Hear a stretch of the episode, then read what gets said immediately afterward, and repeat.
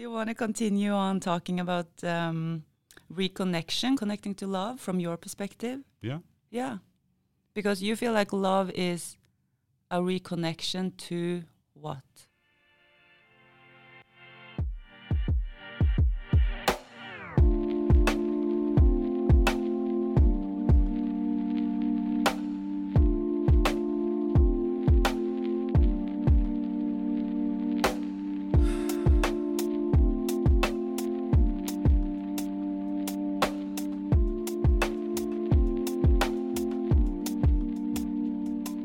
For me,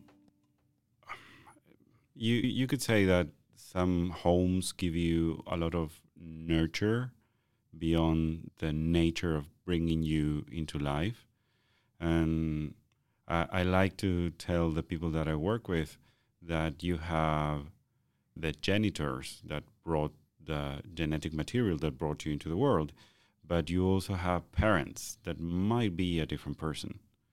Um, we have the expectation that usually these people are the same.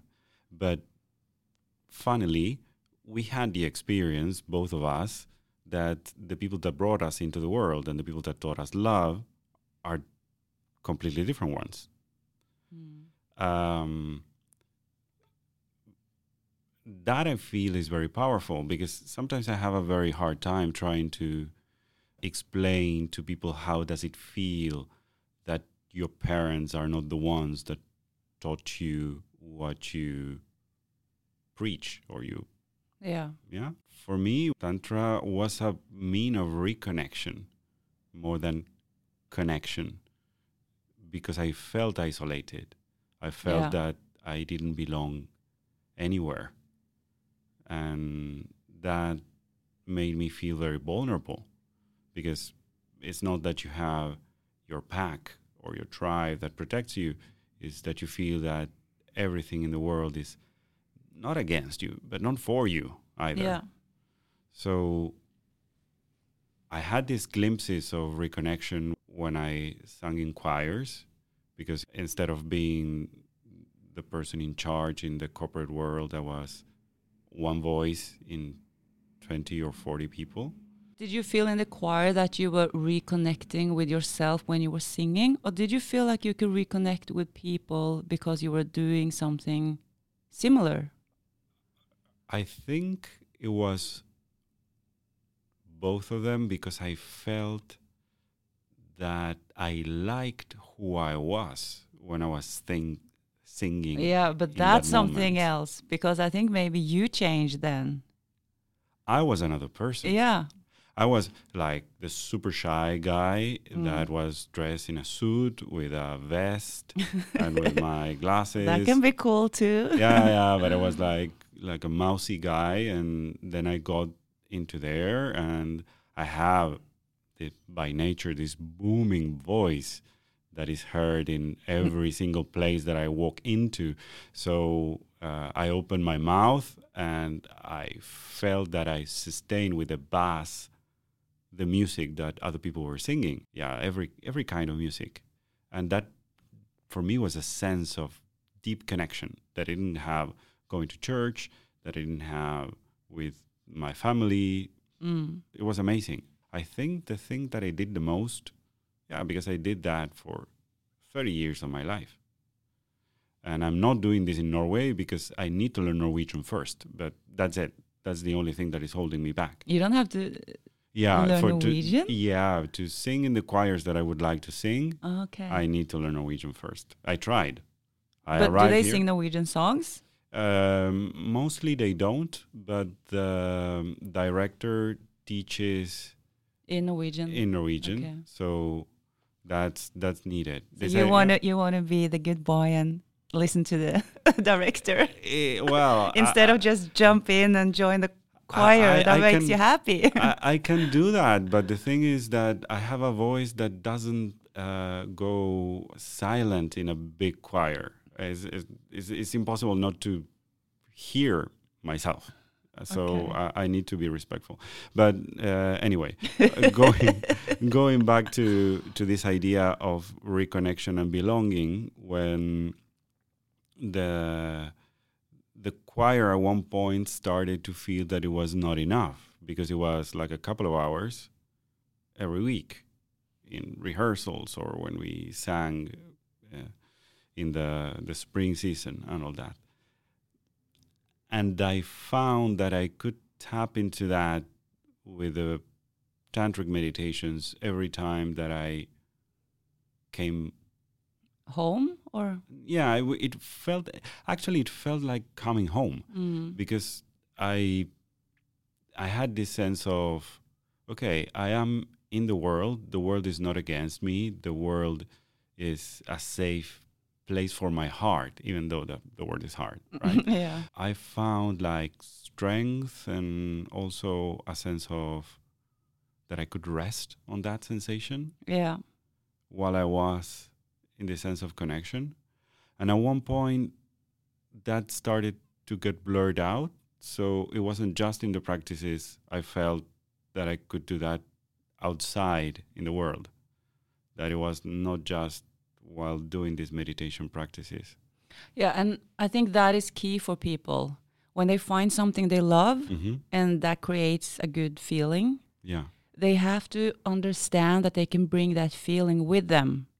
And this is what is so dangerous when we talk about people that are in cults and go into the spiritual path and they think the guru is the only source of happiness. Yeah. Because it's natural that you meet people, you feel like you are home, you feel like you have a place of belonging, and that loneliness or whatever you had or emptiness, suddenly you feel like you're filled up and then you think okay i have to be in this group or i have to follow this leader or i have to be in this practice to maintain that and Mm. so i think we just want everyone to know that every time you have a sensation of okay this is really nice and you do an activity hmm try to bring that feeling back home Yeah. and that is you it belo- yeah, it, be- it belongs it belongs to you it belongs to you. Yeah. Some people say when they come to classes, when they go, for example, for a nidra class or um, a guided meditation, they say, "You gave me this feeling," and Mm. no, no, no, no, no, no, I didn't give you anything. You tapped into something yeah because of the technique that we shared, Mm. but in no way the experience that you are living right now belongs to me Mm. Some people even when they start in the tantra path they feel that the relationship with the partners is going to be very difficult because they are not spiritual people air Mm. quotation marks Mm. and i say no no no no you get into the experience you get into what you feel and that's immediately contagious It is. And it has nothing to do with other people. That's why we spoke about previously in the episode about the Mhm. separation of trying to find something.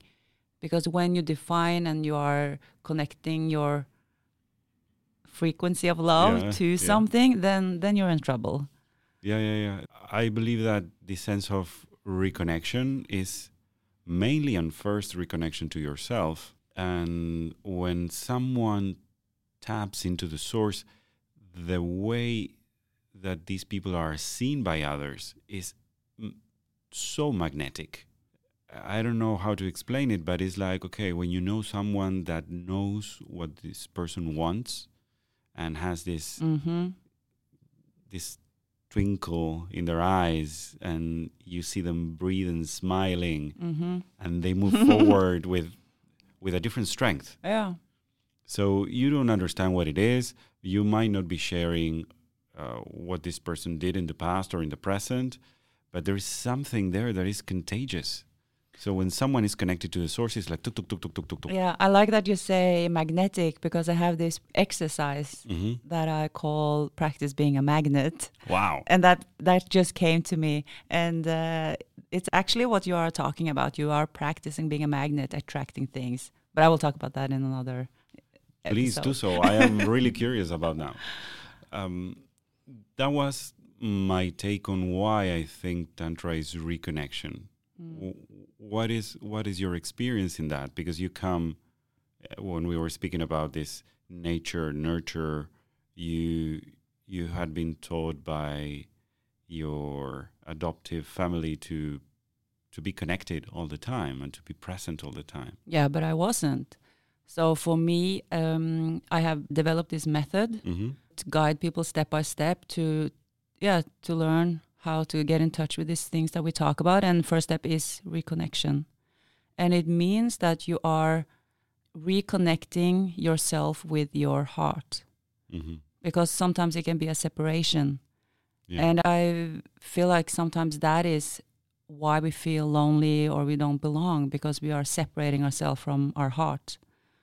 So we move into the world more in our minds or more in a more rational way, Yeah. Maybe we are having meaningless uh, intimacy with people, like meaningless sex, or For me, it wasn't that. It was like I was separated from my heart. And this can be different from everyone, but I, I had this, I just had so much love inside. And it was like I could, I didn't, I couldn't connect but. It's like um, I could feel all the love I had inside. mm, but at the same time my mind was not connected to it it's like it was two different uh, sources of energy. Yeah, and later when i started to read about quantum physics and neuroscience hmm studies has actually shown that the consciousness and the unconsciousness is two separate sources of energy. Hmm that consciousness can't affect the unconsciousness with thoughts only. Hmm that makes sense when people can feel this gap between okay they they are not connected with something inside Okay, yep. I, I I need to go back to something. You said that you have a method. That means that after the experiences that you went through, you have created something to move forward into this. i was a teacher since i was 15 years old i feel like i always have been looking for answers how to teach people or myself first foremost myself Yeah. how to teach or create tools to make things better. So Okay. it was very natural after these insights I got and after all years of conversations and work Mhm. with my my teacher. Uh, not everyone can go and sit in a Buddhist temple for four hours for one session and, and listen to Yeah, Tibetan, Sanskrit, and yeah, yeah.